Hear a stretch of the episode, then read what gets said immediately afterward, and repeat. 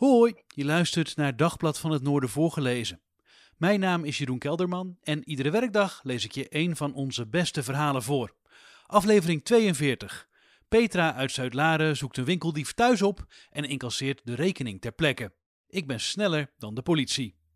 Dit artikel is geschreven door Abel de Kam. Winkeleigenaar Petra van Every's Fashion in Zuid-Laren liet het oplossen van een winkeldiefstal niet aan de politie over. Met de camerabeelden kwam ze de dief via Facebook zelf op het spoor. Op beelden van de bewakingscamera staat een vrouw van een jaar of zestig, met haar rug naar het winkelpersoneel gekeerd. Ze haalt een fleurig blouseje van een kledinghanger, vouwt het op en moffelt het weg in een zwarte boodschappentas. Terwijl ze om zich heen kijkt, loopt ze door naar een volgend rek. Vlak achter haar hangt een medewerker net wat kleding terug. Ongelooflijk, zegt Petra Hoekstra Krikke over de beelden. In de 14 jaar dat ik in de winkel sta, heb ik nog nooit zoiets meegemaakt. Daarom moet je bij klanten in de buurt blijven. Als de eigenaresse van kledingwinkel Every's Fashion in Zuid-Laren dinsdag na het Pinksterweekend weer aan het werk gaat, vindt ze meerdere lege kledinghangers in de rekken. Ze waren verstopt in blouses. Toen gingen de alarmbellen af. Op beelden van de beveiligingscamera's in de winkel kan ze zien hoe de winkeldief te werk is gegaan. Woest maakt het haar. Ik heb er een hele nacht niet van geslapen. Hoe kan iemand zoiets doen? De politie laat weten alleen een onderzoek te beginnen als er aangifte wordt gedaan. Maar dat duurt eindeloos en naar het geld kun je meestal fluiten. Liever los ik het zelf op. Als ze het voorval met haar zus bespreekt, stelt zij voor om de beelden van de camera's buiten de winkel te bekijken. Daarop zien ze de vrouw bij een man in de auto stappen. Het nummerbord is duidelijk in beeld. Ze belt opnieuw met de politie, maar die willen haar niet in contact brengen met de vrouw. Daarop deelt ze de beelden via Facebook, met een oproep aan de dief om de gestolen waren alsnog te komen afrekenen.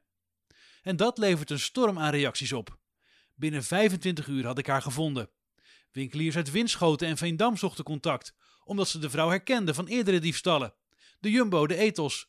Van alle kanten kreeg ik informatie. Een buurtgenoot van de vrouw stuurt een bericht met het adres van de dief.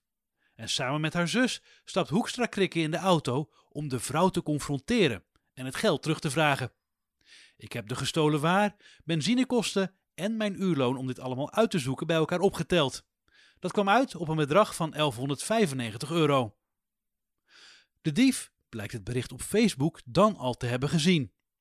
Toen duidelijk werd dat ze in beeld was en dat ik ontzettend kwaad was, kwam ze naar Zuid-Laren gereden om excuses aan te bieden. Maar Hoekstra Krikke was op dat moment net onderweg naar het huis van de vrouw in Veendam.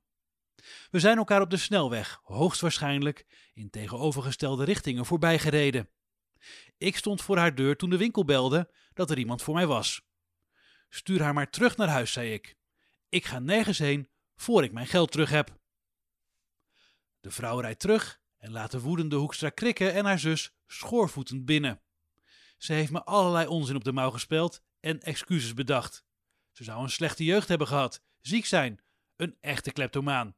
Om het geld hoeft ze het niet te doen.